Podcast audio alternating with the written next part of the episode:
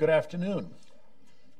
Uh, I'm Arthur Herman, Senior Fellow at Hudson Institute, and it's my distinct pleasure to introduce you to what I promise will be an, a fascinating and very informative discussion with our guest this afternoon, uh, and also to have the pleasure of being able to moderate the discussion and to initiate the, the, the, the Q&A, which is going to be, I think, uh, one of the highlights uh, for our discussion over the next hour and a half.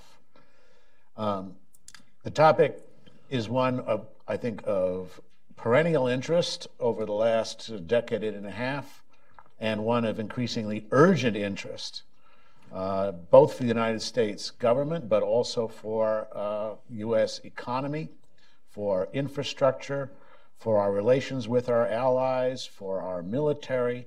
Um, it's become an all encompassing concern and an all encompassing uh, focus for a lot of the work which now goes on in terms of thinking about where America's national security lies, where the future of our alliances lie, and how we go about protecting and defending uh, not only uh, our own way of life in the United States, but also protecting and defending the institutions that preserve peace and security around the world. Uh, and I'm talking about cybersecurity, of the issues that involved and that revolve around this new emerging domain within the uh, zones of conflict that exist among nation states today, but also, too, uh, the emerging threats that are, uh, are uh, not only present today, but also looming in the horizon. And one of the things we're going to be able to do is to question our guest, our distinguished guest, on what some of those future and emerging threats look like, as well as the status of present threats. The guest that we're talking about is, of course, Ambassador Soren Ducaru. Uh, Sorin Ducaru, who is former NATO Assistant Secretary General for Emerging Security Challenges uh, at NATO, and also former Romanian ambassador to the United States from 2001 to 2006, as well as Romania's former ambassador to the United Nations. Before joining Hudson, and by the way, it's now official, Sorin Ducaru is now our, our new fellow here at Hudson Institute, became official on December 1st.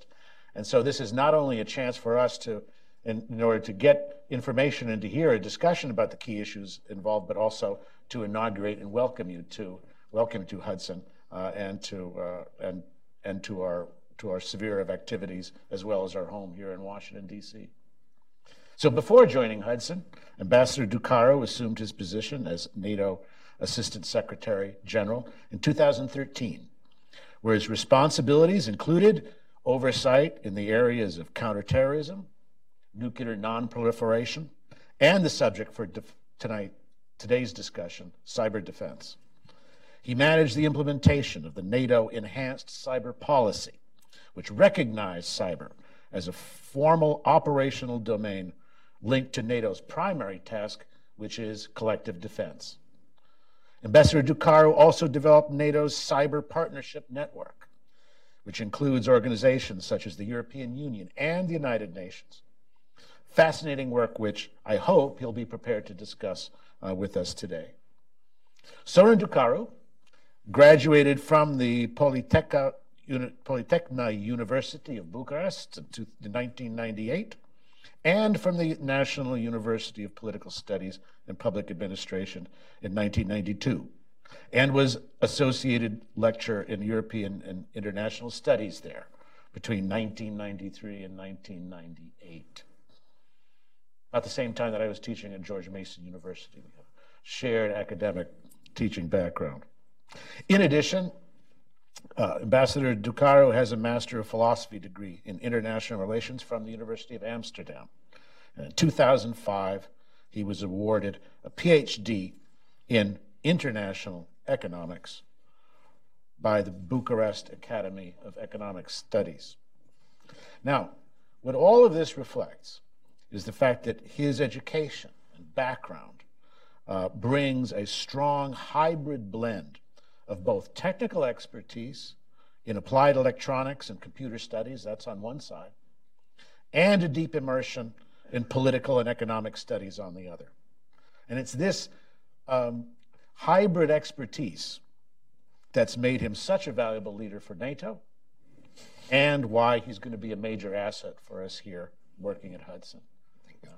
Welcome. Thank you. Thank you. Ducaru. Um, what I wanted to do is to sort of have us engaged in a kind of informal discussion over some of the main points here in terms of cybersecurity threats now and in the future, uh, and about the ways in which NATO uh, has been taking important and innovative steps in order to deal with those challenges. The great thing about cybersecurity, by the way, and discussing it is, is that the topic is never dull. Uh, and the, the, the range of discussion of what is important and what is essential keeps changing. In other words, if we had had this discussion on the cyber domain, let's say 10 years ago, we would have covered one set of issues and questions. If we'd had the discussion five years ago, it would have been an even been a different set. And even two years ago, the kinds of discussion we would have about the cyber domain, about protection and cyber defense would have a very different cast and a very different sort of focus than it would have uh, it's going to have today. So my first question to you is, from that standpoint, what's hot and what's not now in terms of cyber with regard to NATO and uh, and cyber and the NATO agenda, especially on the cyber front. Well, thank you, thank you for the for the welcoming and for the introduction. Um, Dr. Herman. Um, it's, it's, it's really good to be back in Washington, where I spent some uh, good portion of my um, uh, life and pro- professional life, and it's good to to be um, part of the Hudson team to share some of the uh, experience um, that I had in the, in the last years.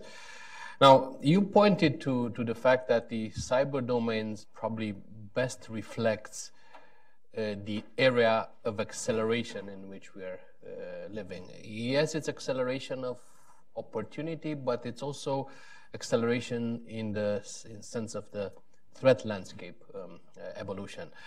Uh, and um, if if I were to to describe um, qualitatively the main trends in the cyber threat landscape, you know, as as we see it uh, these days, I would point um, on a number of, of, of, key aspects that are worth to, to follow. Um, number one, um, I think um, we uh, see an increase in frequency, uh, intensity, persistency, and sophistication of uh, the cyber attacks. We are in the area of the advanced, uh, in the era of advanced persistent uh, uh, threats.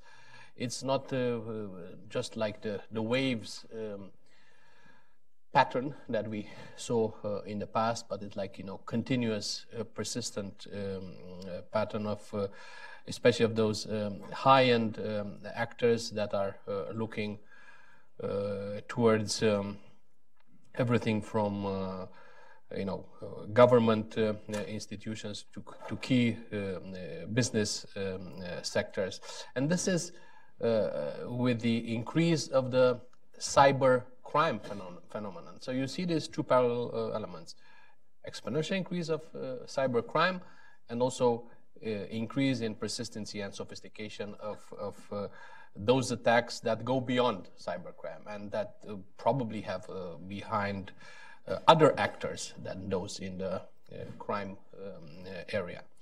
The, I can also, and, and, by the way, this is what NATO was mainly looking towards like the high-end um, threats. Uh, NATO is in the uh, NATO's mandate in cyber uh, defense. It, it, what it says, it's focusing on the uh, those threats that are against uh, government uh, um, systems, strategic systems, military, um, not so much the, the cybercrime sector, although um, the, the link between them um, is straightforward. The other aspect that I wanted to, to highlight um, is uh, the constant uh, uh, look uh, of threat actors towards the soft targets, soft bellies, soft spots in any of the uh, only attack surface. Um, and what one could see more, more, more recently, for example, um, also at, at, at uh, NATO level, uh, so beyond this kind of continuous threat against uh, NATO networks who are under centralized protection, more attempts, for example, to look to private accounts, maybe of military deployed in operations. And there were these uh, stories also in the press of disruptions of, uh, let's say, private phones of uh, US and allied military um, uh, in the enhanced forward presence operations in the Baltic countries. Some of them synchronized with the famous Zapad uh, exercise.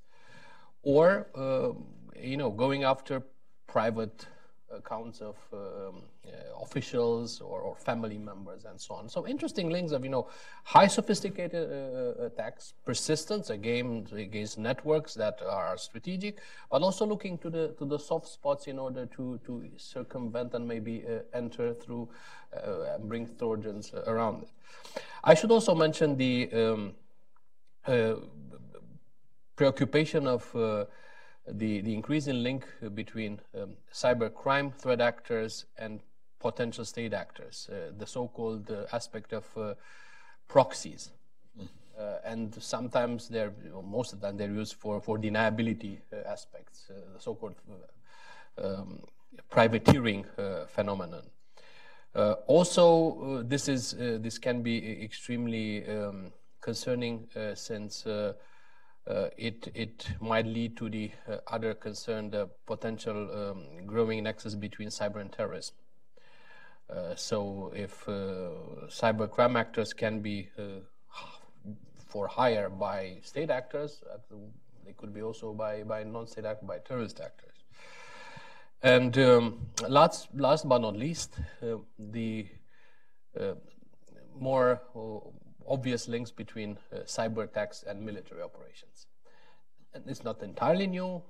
There were examples uh, of this, but um, in, in, in, more recent time, uh, we realized that um, the, let's say, quote unquote, battlefield um, has the tendency to become more and more uh, digital. And there's more, a lot of activity uh, kind of below the threshold of. Right. Uh, this, this, is where it bleeds into what we call hybrid warfare. Absolutely. Yeah.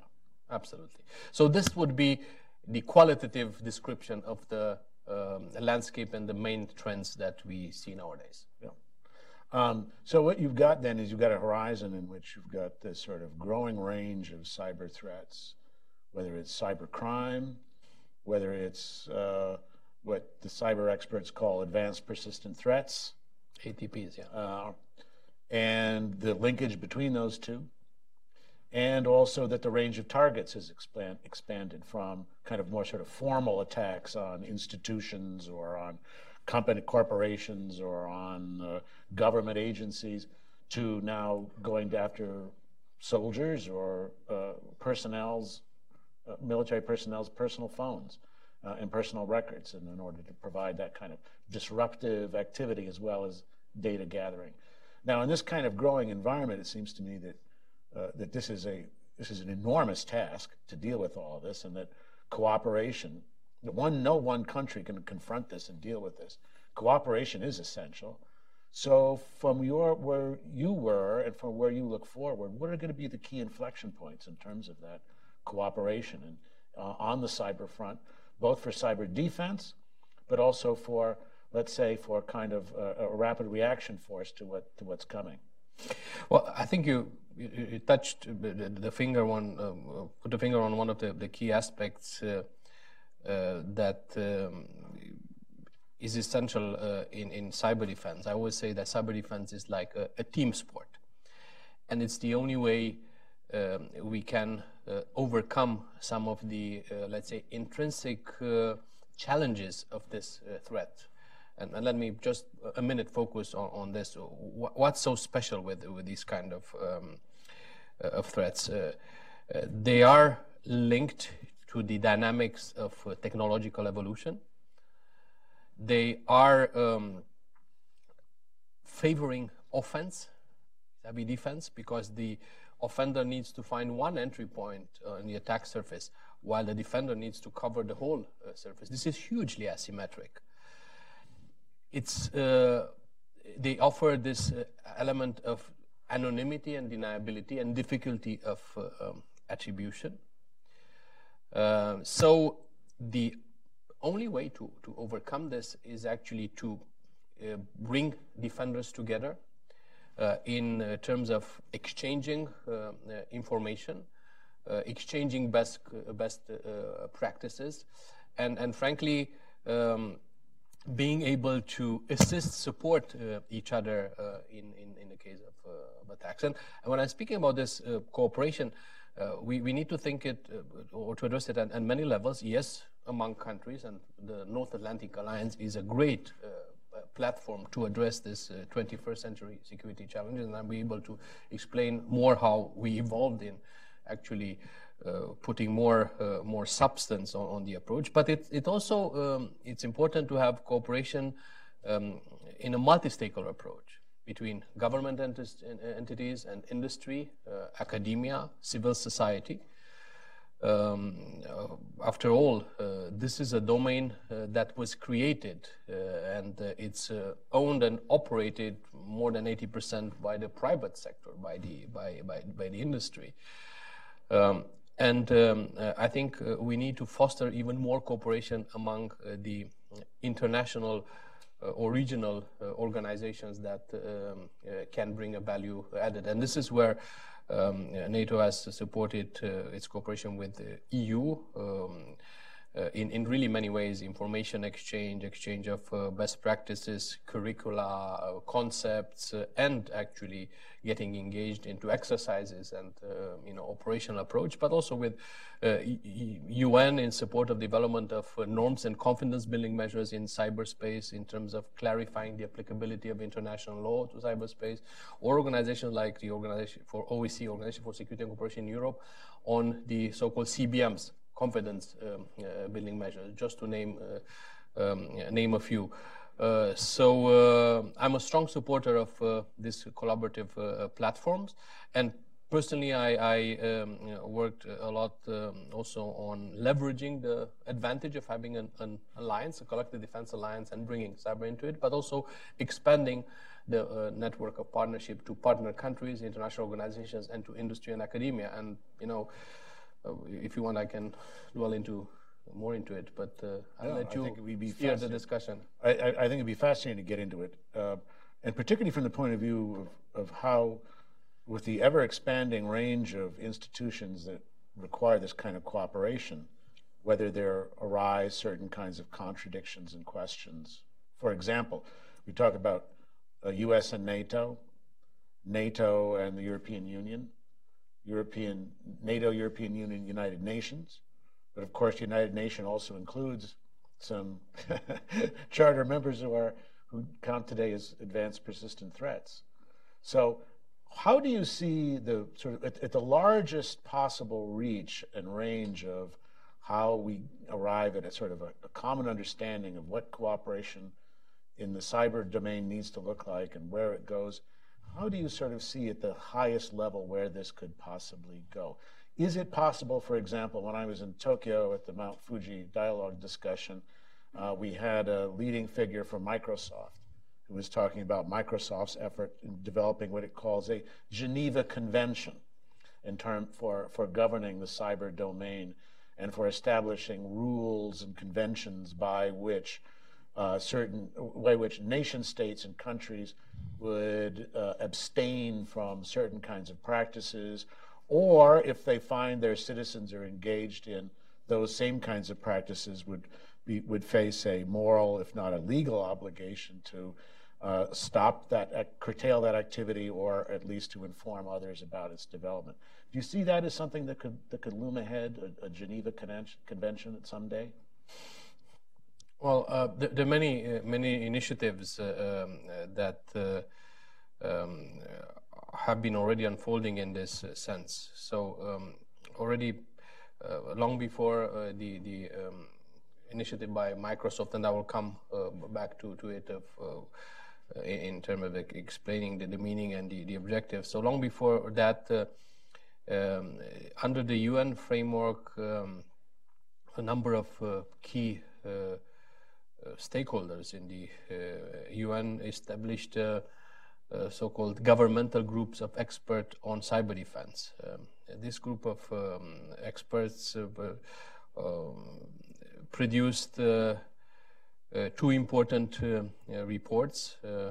one was in 2013, one in 2015, and actually uh, these uh, reports uh, included some, some of those conclusions that you mentioned. First, recognition of the applicability of uh, international uh, law, including international humanitarian law in cyberspace. International humanitarian law applies in, in, in the context of conflicts. So that would be above the threshold of conflict, of, uh, you know, armed uh, attack. So uh, the, the, the, conclusion was that those kinds of uh, rules, and this is where we have a Geneva uh, uh, Convention uh, that regulates the behavior of states in times of and governments in times of conflict.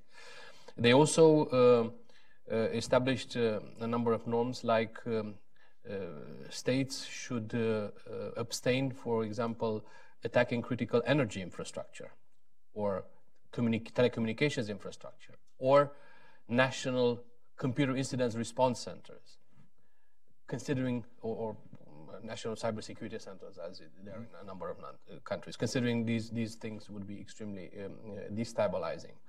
So in these two two reports, you you have uh, uh, elements that have been uh, produced as guidelines, as voluntary norms. So these are not conventions where states have signed. By the way, the United Nations GGE was a group of 25 uh, members.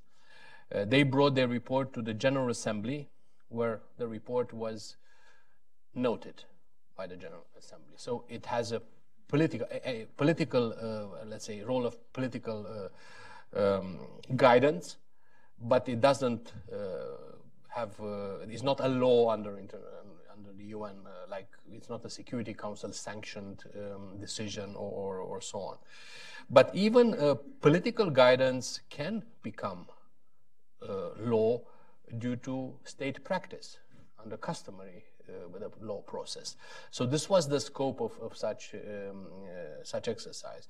At the same time, um, the OSCE uh, has established also two consecutive sets of confidence building measures in uh, cyberspace uh, that were uh, establishing, for example, communications between um, principals between um, uh, member states. Uh, uh, also, um, in the case of, um, of a crisis, states should be uh, able to, to, to, to send uh, to each other uh, relevant information so that it could not lead to any misinterpretation or escalation. This was the main meaning of these set of confidence building measures.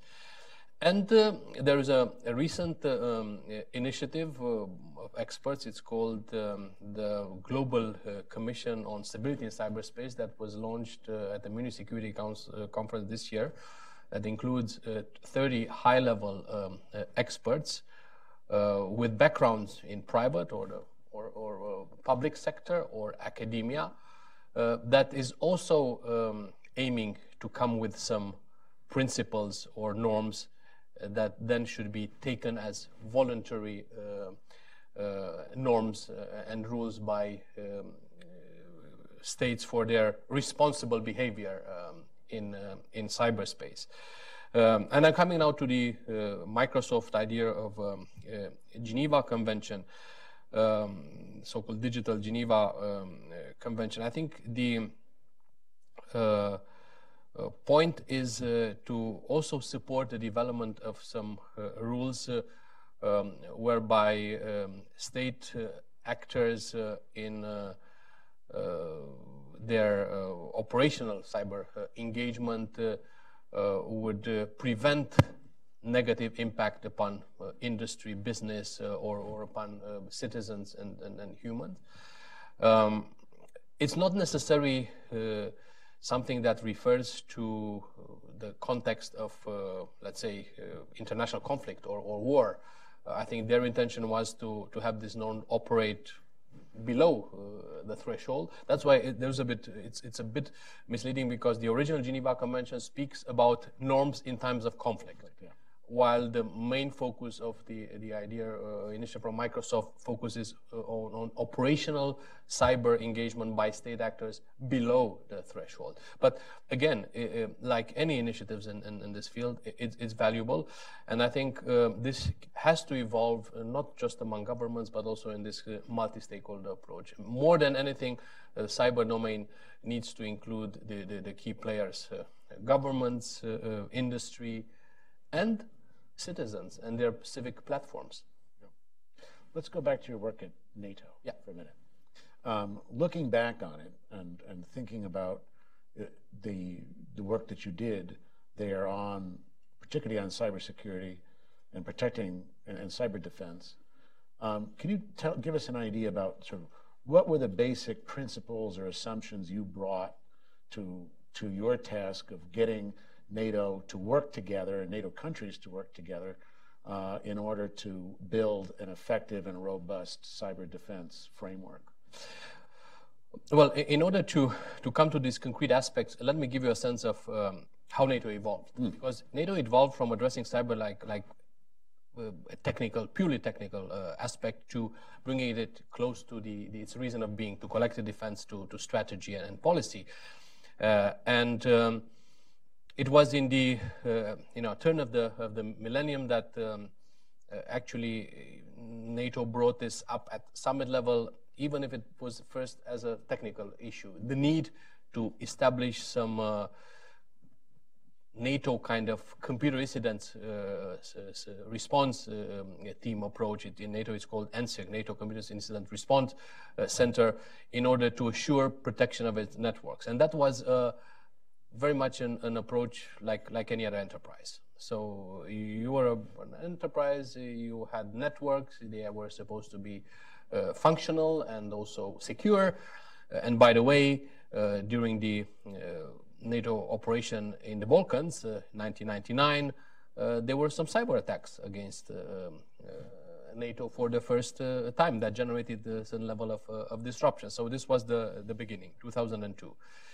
But then it was left, the whole story was left to, to the technicians. You know, mm-hmm. It was a decision to invest resources, bring some skills, bring uh, hardware, software, and uh, you know, it's, it's the IT uh, specialist uh, business. It wasn't until 2007 and the attacks against Estonia uh, that the issue came on the uh, North Atlantic Council agenda because that one was a hugely disruptive uh, attack that frankly brought a, a, government of a member state to a standstill for, uh, for a while. Estonia, very, um, you know, uh, wired country from this uh, point of view, forward-leaning into bringing um, um, you know, e-economy uh, and uh, internet connectivity forward, harnessing the, the, the innovation um, also showed the importance of uh, looking into these security aspects. And there was there were interesting debates at the North Atlantic uh, Council. There was even a discussion: Is this attack, which was in April 2007, we actually had this year, uh, 10 years, a decade uh, celebration of what some call Web War One. Uh, was this something that should lead to the invocation of Article 5 and NATO's uh, collective defense um, uh, clause? And the conclusion uh, right uh, then was that, well, NATO has to, to, to, to really start to address it at, at policy level. At the end of the day, Estonians did not ask for Article 5.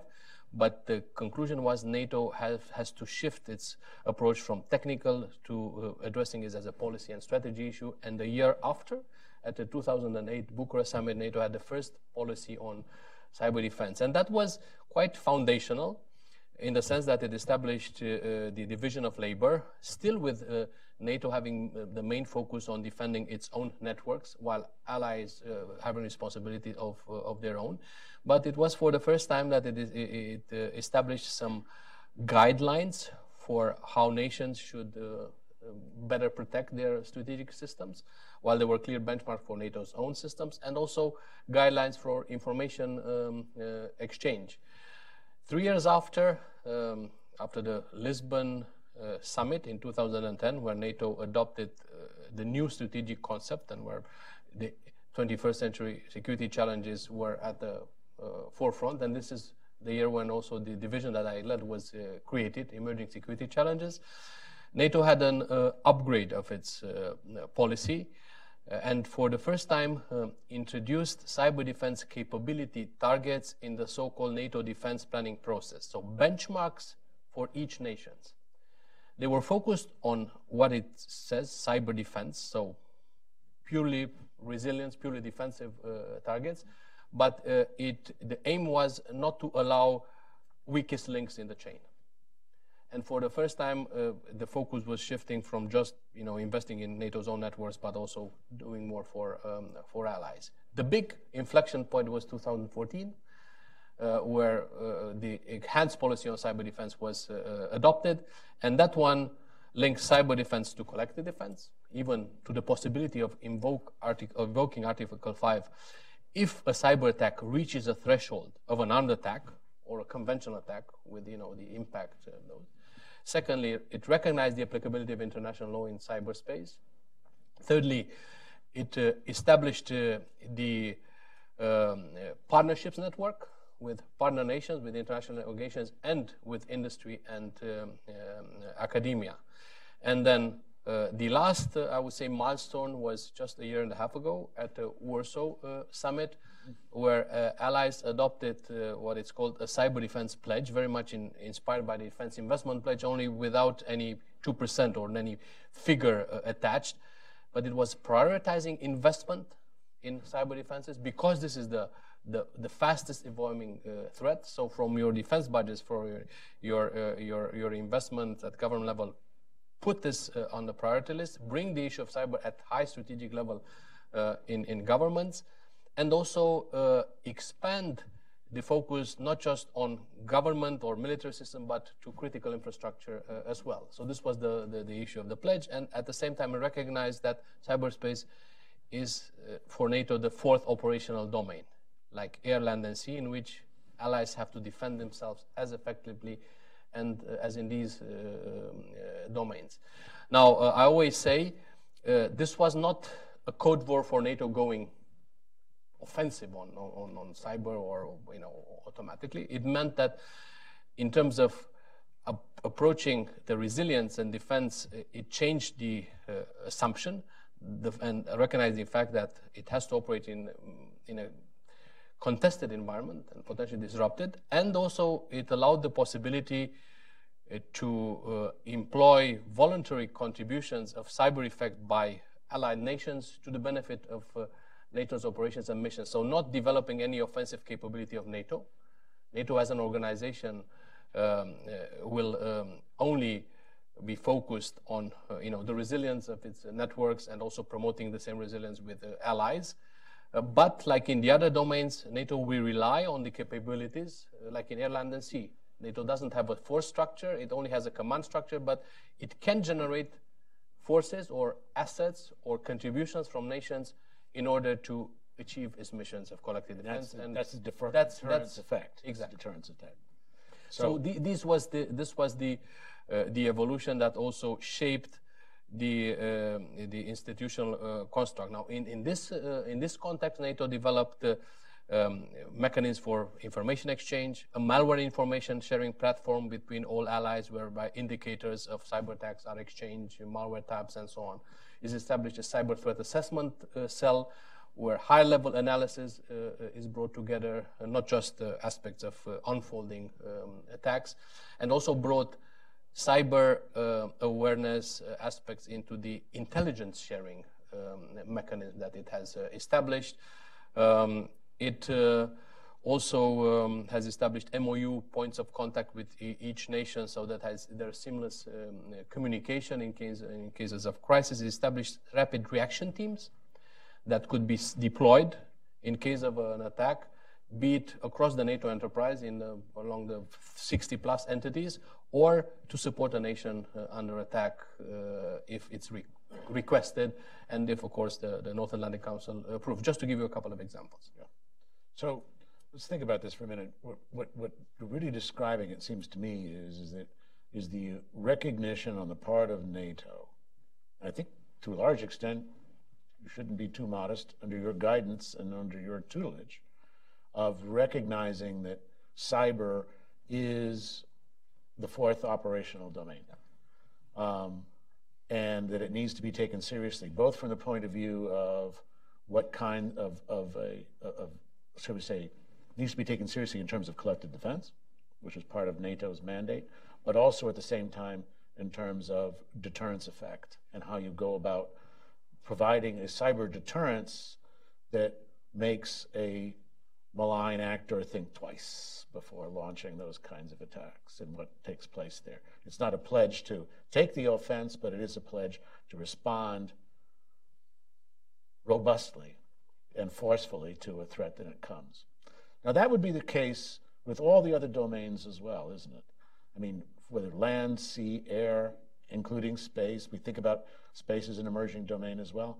And yet, there's something rather different about the cyber domain as an operational domain. You, how would you characterize it, its differences from the other more conventional domains where NATO's military and our military, United States military, uh, have focused their efforts and focused their force structure? Yeah. So uh, first, you brought an, an, important aspect that of uh, cyber deterrence, and I will um, come come back to it. Uh, uh, and then the issue of the differences between this domain and the other domain. Well, this domain is is, is um, uh, different. Um, number one, because it has been again created through technology and it's operated by you know private sector mainly and, and, and technology. So it's it's like the, the, the, the, bandwidth is, is, is given not by some you know natural environment like air, land, and sea, but the technological environment, which is, by the way, in a fast change and evolution. So one aspect, speed of change. Secondly, um, the uh, what I mentioned also before, uh, the easiness to uh, hide behind anonymity. Uh, there are no driver's licenses in um, or or, or uh, plates like with the cards, identity uh, plates. Pretty much like it was when the automobile was created. No, no rules, no uh, driver's licenses, no non uh, driver's plates. You know, the, the president of the Munich Security Conference, Ambassador Ischinger, who was also ambassador in Washington, says that it's a bit of a wild west. This is how he, he called it, and, and so yes. on. So everyone can hide behind this anonymity, and it's difficult to to to attribute. Um, especially the advanced persistent threat. Especially the advanced persistent threat, because they also use, like as I said, proxies, uh, and they, they, they, they, they hide behind them. Uh, and last but not least, uh, it's um, it, again it favors the offense, um, makes uh, uh, the defense and resilience difficult, and when it comes to employing potentially also offensive, uh, let's say, tools or capabilities. Um, these capabilities are rather unique. Uh, they are not like a box of ammunition or so on that has the same caliber and so on. And none of the uh, users uh, are ready to show them. They, they, everyone keeps them. Uh, there's no transparency because uh, if you would make them transparent, you would lose them. So whenever you would uh, employ uh, or, or, try to plan to, to, to address them, people would really think in rather in terms of effects they generate rather than capabilities per, per se. So the approach has several uh, several differences uh, in also in terms of uh, you know military planning, defense planning, and now I'm coming to the deterrence aspect. Mm-hmm.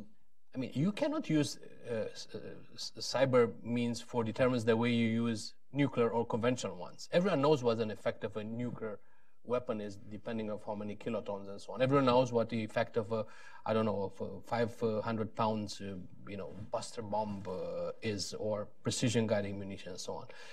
Uh, and you can show them off to deter an adversary. You cannot use deterrence in cyber the same way.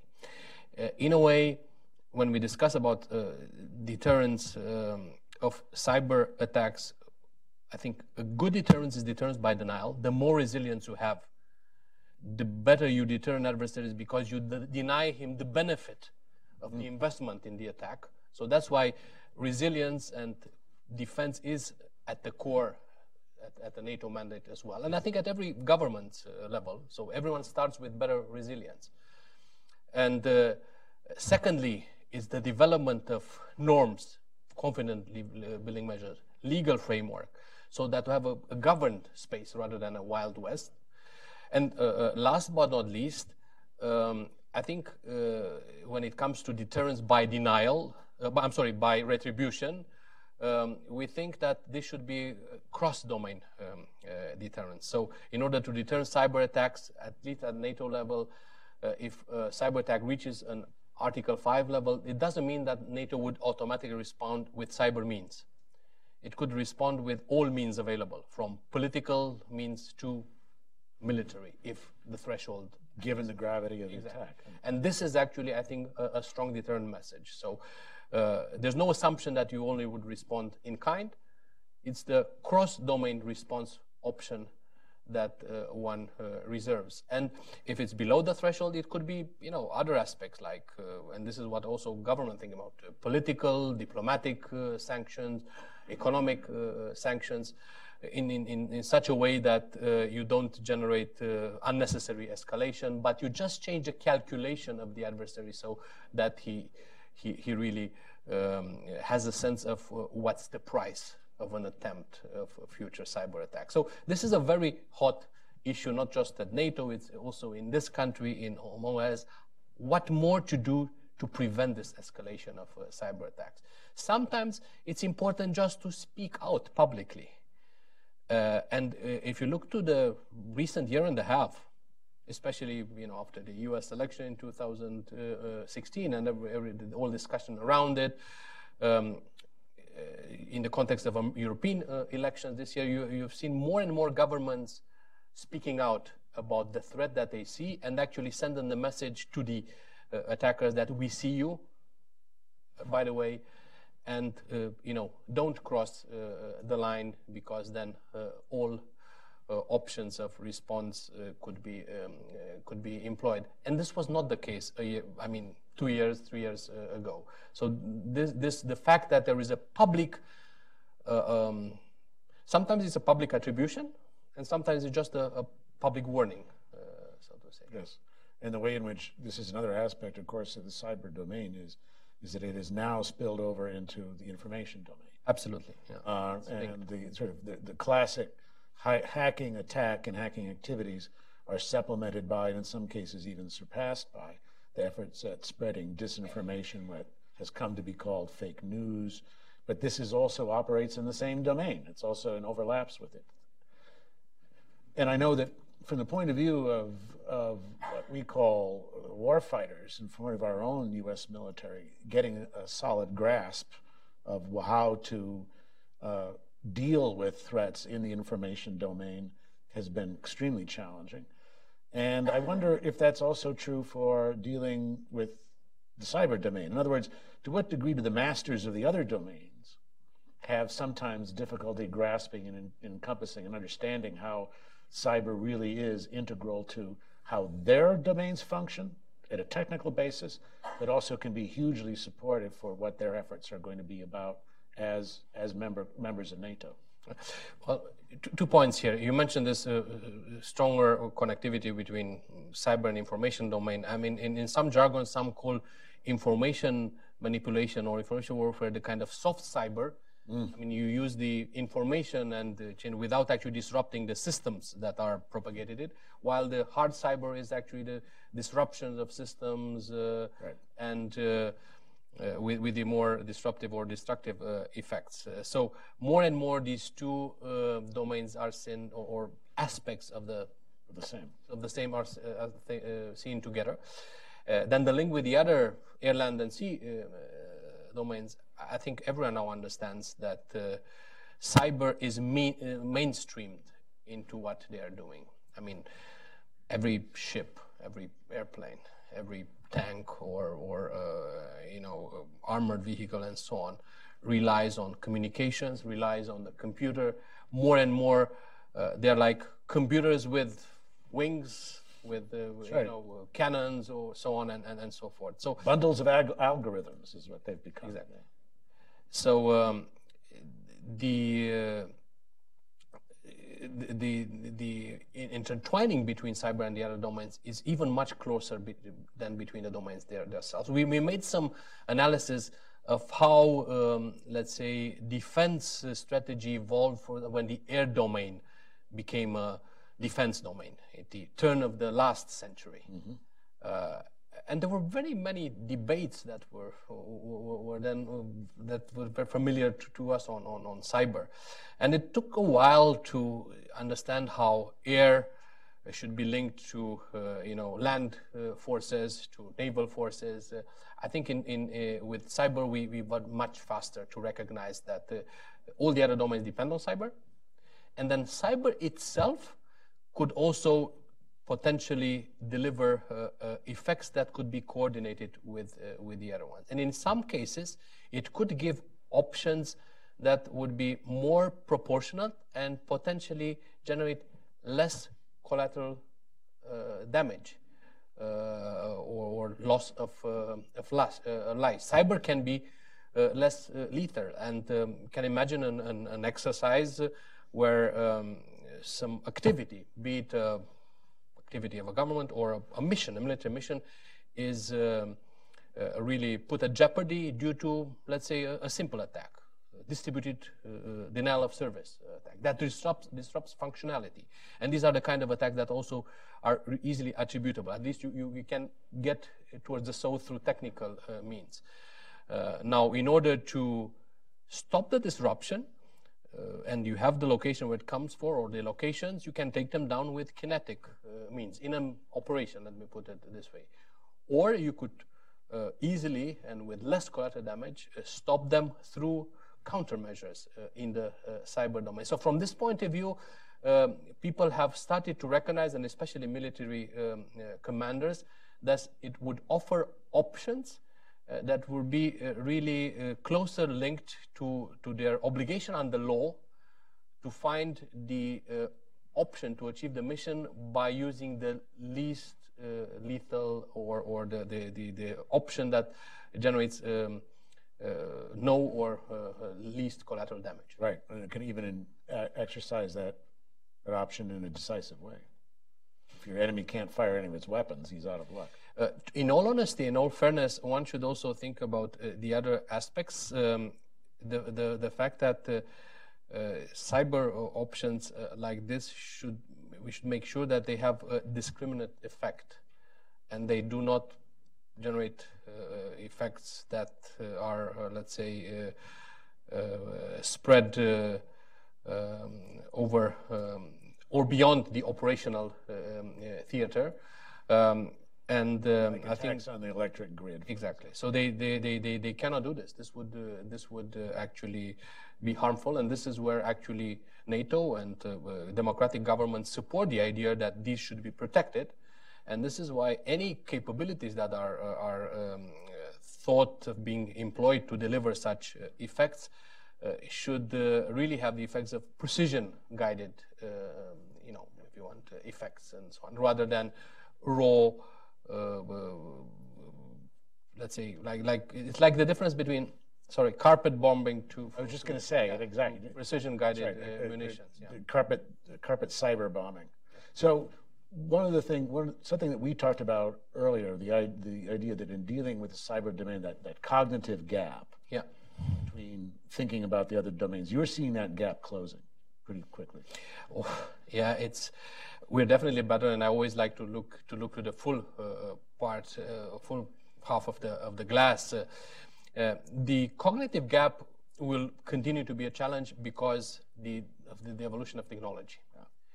And by the way, cognitive gap was one of the challenges in between translating the language of, of technology, digital language, into the language of policy and, and strategy. This is something that I think it's, it's at the heart of the debate in this country, in other democratic uh, countries, to understand uh, how this technological uh, evolution impacts society in so many uh, ways, including from the point of view of, of security, and what decision political decision makers should be asked to to to um, you know um, implement in order to respond to the implications of technology. So I think we came a long way in the last years of having this translation of the, of the digital into into strategy. Uh, definitely into bringing, uh, in the military terms, the domains uh, together. But I also have to say that uh, with the new, let's say, developments at the horizon, cloud computing, Internet of Things, artificial intelligence, uh, quantum computing, all these will bring new elements that would need to, to, to, to us to, to close this cognitive gap. When you start to discuss about quantum computing, it's uh, it's a whole new ballgame in terms of comprehending and uh, generating the, the, the kind of uh, strategic questions that need to be answered by the political decision maker. You see, the ambassador is pushing my hot button when he talks about quantum, because that's one of the projects that we're engaged in here at Hudson, is on developing a, a, a national quantum initiative because of the challenges that it represents. Do you want to say something a little bit about, not necessarily about quantum, but uh, just my last question for you is where you see future threats coming and where you see future advantages coming with regard to the cyber domain. Um, let me start with the uh, uh, IoT revolution. That we're not just now just scratching the sur surface. I mean, this will blow blow, uh, blow up in the next couple of years, not not more. Um, think about the how how much the attack surface will uh, uh, grow. So it's, it's an issue of scale. Uh, if um, IoTs will not be developed with um, some security by design, they will multiply the attack entry points uh, with orders of, um, of magnitude. So uh, there has to be some process of certification from the point of view of cybersecurity. And also there has to be, we have to think about security uh, um, uh, layers and, uh, and rules and everything. It has to start with enhancing our education on the basic cyber hygiene aspects. Because if you have everything connected from your light bulbs to the refrigerator and so on, and uh, I think in every house we will need to have a kind of uh, cloud with layers of security. I mean, some things don't need to be secured so much, others would be. Because you don't want everything to, to be linked to your computer that you're working uh, every day, where you do your banking stuff and so on. Uh, so otherwise, uh, you need to employ all the sensors with high security and they're very expensive. You can apply some ones that will be less expensive, but definitely decouple them from your main business. Very, very much like we do in more, let's say, complex organizations. Right. Uh, the IoT also brings something, some other element that uh, I fear will make um, uh, things a bit more, more, more dangerous. They link the virtual space with the physical space. And uh, it, the, the temptation to have at the end of a cyber attack something that will generate the boom will be irresistible. irresistible, including by terrorists. I mean, one of the conclusions why I would say cyber terrorism has not been growing, thanks God, so fast as maybe we feared even five years ago, because there's still this temptation of terrorists to do spectacular things. Well, with the IoT, they could generate spectacular things through just playing with the keyboards and, and, and so on. Which brings me to the need also to address this in, in depth. Of course, the um, you know cloud uh, technologies, artificial um, uh, intelligence would generate uh, uh, challenges because uh, uh, you know, there could be so many ways of faking identities from, you know, uh, pictures to anything else. But let me also come with the with the other side of the coin. I'm a strong believer that technology in itself also brings the right solutions and can uh, really strengthen uh, the capability of the defender if it's employed uh, rightly uh, and it's taken into consideration we already use uh, algorithm and artificial intelligence to study anomalies of be behavior or traffic against our networks. This is what advanced cyber analytics are, are, are doing. Uh, this, with the new uh, uh algorithm, this will be uh, increasing. And um, the same, for example, with quantum computer that could make uh, communications um, virtually unbreakable, uh, secure. So uh, I'm not advocating of running away from uh, technological level for, for innovation. No, actually, of embracing more of the innovation on the side of the defenders. Should we open it up to questions sure, from the audience? Sure. If you would, uh, if you have a question for the ambassador, um, if you would raise your hand, and one of our interns will come to you with a microphone. And then if you could very kindly uh, identify yourself and uh, name your affiliation, however much of affiliation you care to give, and then we'll be happy to hear your questions. Should we go there and then to the to the to the young lady over here?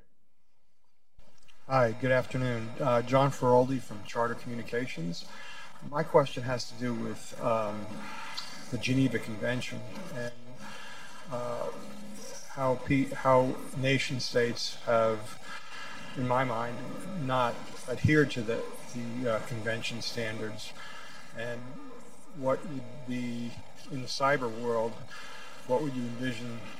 Would that uh, take hold? In this similar type of situation be um, uh, adhered to, where, where, they would not adhere to the, the standards that put out by the the, uh, the um, world bodies.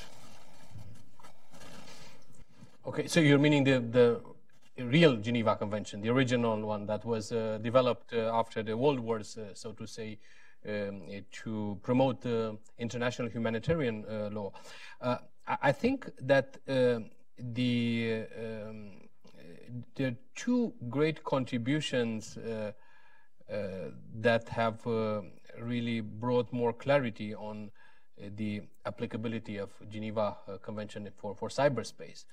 Uh, one uh, was the first report of the United Nations Governmental Group of Experts who said that international law is applicable. So it was a recognition that uh, if there is a conflict and cyber is applied in this conflict, then those rules that are supposed to protect civilians uh, should apply also from cyber uh, attacks.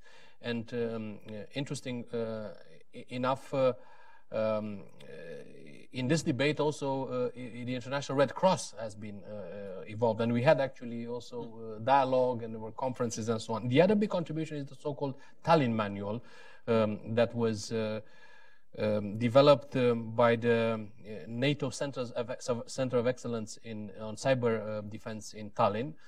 Um, and uh, that one goes into details of how examples of how this should uh, apply. And what they're doing is they're uh, reducing the number of gray zones in terms of interpretation. There are still gray zones, but they're reducing uh, uh them. And the Tallinn Manual 1 was focused on the applicability of uh, international law in cyberspace in, in the context of a conflict. Then they came with Tallinn 2, which was uh, published in February this year, mm -hmm. where they added to this the kind of rules that should be govern in cyberspace below the conflict of armed um, attack, like cyber uh, operations below threshold armed attack. So these are important contributions, and frankly, they both reinforce the Geneva Convention with in its applicability to cyber. I think also part of the gentleman's question was, can we expect that a cyber conventions of these kinds, international level, will be any more effective than Geneva Convention has been historically in terms of restraining those who are ruthless enough or have find ways around those conventions. Any thoughts? I mean, uh, what what the effort is right now is to grow the normative uh, framework for the situations below the threshold of, of conflict. This is what the idea from Microsoft. Now is. that could be a very big big step. Exactly, yeah. and these are all, these initiatives. You know, from uh, I mean, continuous effort from the UNGG, OSCE, industry, Microsoft, from this uh, Global Commission on um, uh, Stability in Cyberspace. They're all supposed to come with ideas, proposals of norms that maybe at a certain point uh, will be the basis of some arrangement with governments uh, and other uh, players, but we're not there yet. No, but it's a step in that direction. And yes, next question. Hi, my name is Bojulie Crowley. I'm a cybersecurity consultant with um, Price Waterhouse. And so my question for you is around the role in government to regulate uh, cyber defense in the private sector. I'm working mostly with uh, Fortune 50 companies in the critical infrastructure areas where, um, to your point around the convergence of the physical and the um, and the technical world, you know, estimates of an attack on the U.S. power grid could cause over a thousand fatalities, you know, in an extreme case. So today, it seems like a lot of these companies are going it alone in terms of determining what the right level of cyber defense is. But what do you think the role of government should be to influence that? Okay. Well, th thank you for that. And this is uh, uh, this is an important uh, um, issue, uh, and it also brings forward uh, an important dilemma of uh, you know how much to regulate and how much to let other, or let's say the dilemma the, between self regulation and like government uh, regulation. I think um, the first step is usually to establish some incentives, and governments also can establish such incentives that would improve security. And this, this uh, was very much the approach in the United States, and frankly also uh, in the European Union um, with the uh, NIS, uh, Network Information Security um, uh, Directive. Um, so to first establish some norms, voluntary norms by industry, where, whereby they would apply some minimum level of uh, uh, cyber um, uh, security. Uh, then a step forward will be also to establish some uh, certification mechanisms. So you you can you can uh, generate a certification authority, and many countries have it. UK have it. Uh, and now uh, there is a plan also under the EU framework to bring certification uh, into the ENISA or the what they will want to call the future cybersecurity company, whereby um, not everyone has to apply the same standards, but those who want to, to be seen on the market as providing more secure uh, products, they get certified and then they're also more attractive uh, to, to, to sell their product or their services because they're certified. And these are market incentives. And then you have regulatory incentives that uh, really say, well, you cannot go below uh, this level of security because then uh, you really you're liable in you know administrative legally and so on and so forth. It's it's like we do for you know car safety, for you know electrical grid safety, and, and so on and and and so forth. Uh, if I if I believe that uh, there has to be more involvement of um, um, of, of, of, government, I think uh, there has to be a, a stronger interaction between government and the private sector in order to develop this. So yes, more involvement, but more involvement in dialogue with the private sector, not just imposing stuff without consulting at at right and actually convincing uh, a private sector that uh, in, in in some uh, situations uh, regulating more can actually bring uh, better, um, uh, let's say, also best, better business opportunities because people feel that they can rely on on the product or the service. So there's more business opportunity out of it. Yep. Dennis, do you have a question? My initial question was actually more or less the same as the previous speaker who pays for cybersecurity and um, at the different levels, personal, business, and, and government. But if you have anything to add on that, then my second question would be attribution, which is very hard in, in cyber. I mean, it was a rare case with uh, North Korea and the Sony hack, where the, the, U.S. government sort of stepped out and says we positively sort of identify you. So I just wonder your thoughts on that and how you work around that, and the whole question of whether it's non-state actors that are affiliated with a state actor and, and these sort of whole attribution chains.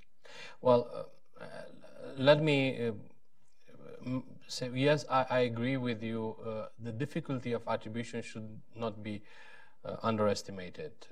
But I also add something to that. It should not be also overestimated. And I'm telling you why. Um, with the employment uh, of uh, advanced uh, cyber analytics, the technical analysis of threats has really evolved tremendously. I would echo those who are saying, and I work from the NATO experience, but you, you might find uh, this also this this uh, statement from others who are in cybersecurity business that uh, attribution, technical attribution, uh, could bring this this level to a 75, even 80 percent um, accuracy. Now, is this enough to go to court? Well, in the cybercrime sector, is not enough. You need to really convince to go if you go to court. Uh, and it's a challenge, especially in the criminal world. And I, I tell you, my friends from uh, who are in the cyber crime fighting uh, business, uh, they always like to point to this asymmetry between, you know, the easiness to, to attack and the difficulty to uh, prosecute somebody. So they're moving with the speed, they, the attackers, are living, moving with the speed of light, and we are moving with the speed of law. I mean, that's, that's very, uh, you know, uh, uh in, it shows uh, what the asymmetry in this is.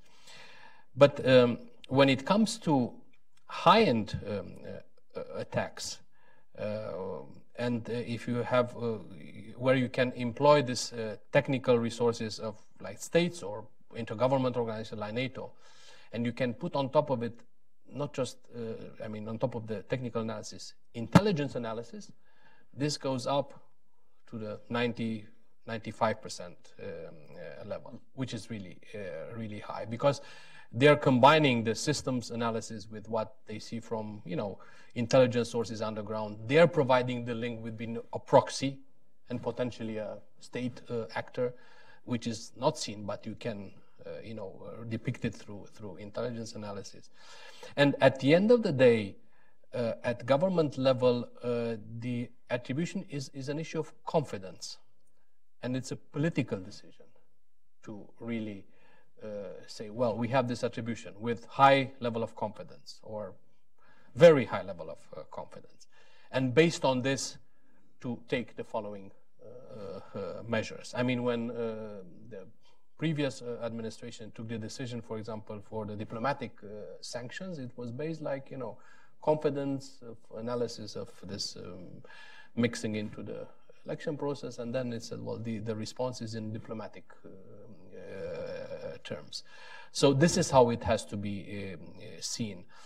I have to say also that in the cybercrime sector, um, the employment of algorithms uh, and uh, the better connectivity uh, between the, the, the, the players uh, and also more knowledge among the prosecutors. So embedding them with technical experts has uh, increased uh, the, the, the, rate of successful, I would say, um, prosecution um, so there's a positive uh, trend as well, uh, but um, uh, still we're not filling the gap. I mean, cybercrime is, is, is evolving tremendously, and in, in, some cases, you know, a big portion of what nations gain in terms of let's say, GDP growth from technology, from innovation, is lost due to the low level of cybersecurity. And in some cases, it can really uh, be, be a lot. Um, there are a number of ex examples. Uh, it's called Cybersecurity Index, and they're performed by uh, a couple of uh, agencies around the world and where, where they make these examples. And in some cases in the developing world, there were examples where uh, it was proven that uh, they were the brink of the whole gain from innovation, from being wired would be uh, offset by the lack of investment in the cybersecurity. And that's why I said, uh, even at the UN level, it's, we should not just support digital, let's say, outreach across the world in the developing world. It should be accompanied with cybersecurity. Right, in a multi-domain kind of basis. Another question? We have one over here. Mr. Ambassador, it's good to see you again. My name is Arnie Dupuy. I'm a Booz Allen employee working at the uh, DASD Operational Energy. So when I say operational energy, I mean that uh, energy such as liquid fuels and battlefield power that the, the warfighter needs to conduct his or her mission. So more and more from the Pentagon, we're seeing this confluence of energy and cyber, cyber operational energy and cyber. And as uh, operations become more and more networked, we're seeing a series of potential vulnerabilities. So I think one of the more uh, encouraging things I've seen was the collaboration between the Energy Security Center of Excellence and the Cyber Center of Excellence. I, I attribute that to your your leadership. Do you have any sense of your predecessor, your uh, successor, I should say, uh, having a, the same uh, long-term view, long-term vision, particularly when bringing in uh, centers of excellence and also academia and private sector? Well, thank you, thank you for that question. Um, uh, I would say that um, uh, these centers of excellence, and there are now 24 that NATO has accredited, are a huge resource. And in the last years, we have seen unprecedented cooperation among them. And one example is like uh, uh, Center of Excellence in um, Lithuania, which is focused on energy security, really taking on board lessons learned of how, how to ensure uh, security of energy networks from cyber um, attacks. After all, we had some uh, examples were, for example, for, for, for security cameras uh, that were put on uh, pipelines to assure physical security were actually the anti-prime of cyber attackers and generated uh, blow up, uh, so so to say. And uh, this was studied and generated some benchmarks. we are, I mean, in NATO, um, the the Center of Excellence on Energy Security has been in the forefront in established or bringing. Uh, security standards in among the SOMO NATO STANAG process. Uh, you know, logistical standards for pipelines, for networks, uh, and also um, linking this um, with uh, what they called innovative uh, energy solutions for military um, uh, applications, where you both reduce the amounts of uh, energy that is employed to conduct some operations, at the same time increasing the the security. in a way, it helps reducing. You don't need so you're not relying so much on the networked energy uh, footprint. You can drain more energy on the spot in the operations center to this uh, mixed grid with uh, wind, solar, diesel, and, and so on. You reduce the kind of logistical footprint by a concept through this smart energy concept. At the same time, uh, whatever is, is, left to be protected, you employ the best practices that you learn, especially from the cyber sector when it comes to uh, to protecting them uh, through, through cyber means. So um, this is one examples where standards from cyber have been embedded with the standards for energy security and they feed in into the STANAG process. Can you very quickly characterize uh, NATO centers of excellence for those who don't know the term yeah. haven't run across them. There's been a, there's been a rapid proliferation of them very very recently. They actually evolved in the last decade yeah. practically, um, and they came from the idea to expand uh, NATO's pool of uh, high-level expertise uh, without actually, um, let's say, uh, expanding NATO's uh, footprint, and in a context of rather reducing budgets than growing budgets. So they're not operating on NATO budget. They're initiatives by a number of nations allied nations and in some country, cases allied plus partners because you have Sweden, Finland, uh, Austria, other uh, non-NATO uh, allies that are part of the Center of Excellence. In some cases, Georgia, Ukraine, mm. others, Israel. Um, so um, they uh, establish uh, those centers, but they are certified by Atlantic Command uh, Transformation according to some NATO objectives. So they're not owned by NATO, and not all the products are becoming NATO products, not even the Tallinn manual. So it was developed by the Center of Excellence in, uh, in Estonia. It's a resource for NATO, but it's not a consensual document, uh, not a, a, NATO document per se. So very much like this, you know, in cyber um, uh, security, uh, energy security, uh, strategic communications to fight also information warfare.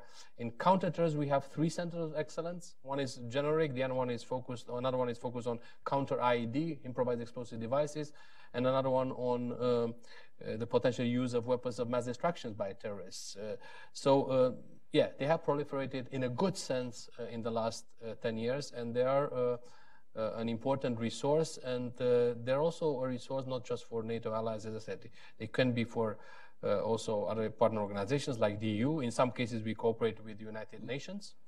Uh, they are a strong resource for what we're doing, for example, now to support uh, training and uh, education and capacity building in partner countries. There's a huge effort by NATO to train uh, its uh, partners in the southern neighborhood in the fight against terrorism, addressing terrorism at the source. And center of excellence are at the front for it, uh, far uh, of it. And sometimes, as I said, they operate with UN programs, EU programs, so we don't have unnecessary duplication and we have coordination and deconfliction. Yeah. I think we've got time for one more question. If someone has one. Sure. You mentioned the lessons learned. How often are those distributed to a wider audience? Uh, again, I'm speaking generally this time, but as, as far as the, uh, for instance, the energy, cyber, uh, would those be available to a wider audience to to uh, generate that uh, that kind of cooperation? Yeah, there are two types of lessons learned. One are the ones that are, let's say, formal and they're circulated in a restricted format, and they're coming from exercises, and then they fuel uh, what we call the um, uh, process of, of uh, you know, the update doctrine or, or procedures and, and processes. Uh, but there's also informal ways. For example, the Center of Excellence in, uh, in uh, Lithuania on energy security has an annual event. Um, it's called, if, I, if I'm not mistaken, NIAS, Innovative, not NIAS. Um, anyway, it's it's it's an event that they're having annually, and it's open to the to the public. Um, NIAS is the NATO Information Assurance uh, Seminar, and the other one uh, is uh, focused on energy aspects, and I forgot the acronym, so I'm yeah, too many acronyms. yeah. right. Um, so I'll tell you what. I'm going to pose to you the last question, and I'm not going to be able to let you go until you I bring up the issue of the calls for NATO defense budget increases from NATO member countries. President Obama made the call. Uh, Secretary of Defense Gates, in his farewell speech, made the call. President Trump has made the call. Uh, Secretary General of NATO has made the call. Um, quite apart from the issue of the political aspects of this, when we think about the spending of, on the defense budget in terms of conventional forces, that's one area. How do you, how would you see increases in defense budgets by NATO countries having an impact on cyber defense? Well, well first and foremost, um, I, think uh, um, the the issue of increasing defense uh, budget uh, continues to be very um, uh, timely. Uh, I think NATO is in a much better place than it was at the Wales Summit, where it brought back the two percent aspect. And um, I think uh, in the last years, not only we are increasing the the budgets per se, but we are also increasing the capabilities, and also structurally. For the first time, at the last meeting of ministers of foreign affairs, uh, I'm sorry, of defense minister of defense of NATO, uh, there was an agreement on a, an outline design of the NATO command structure that would, uh, for the first time, grow after it was downsized from 40,000 to 15,000 to 7,000.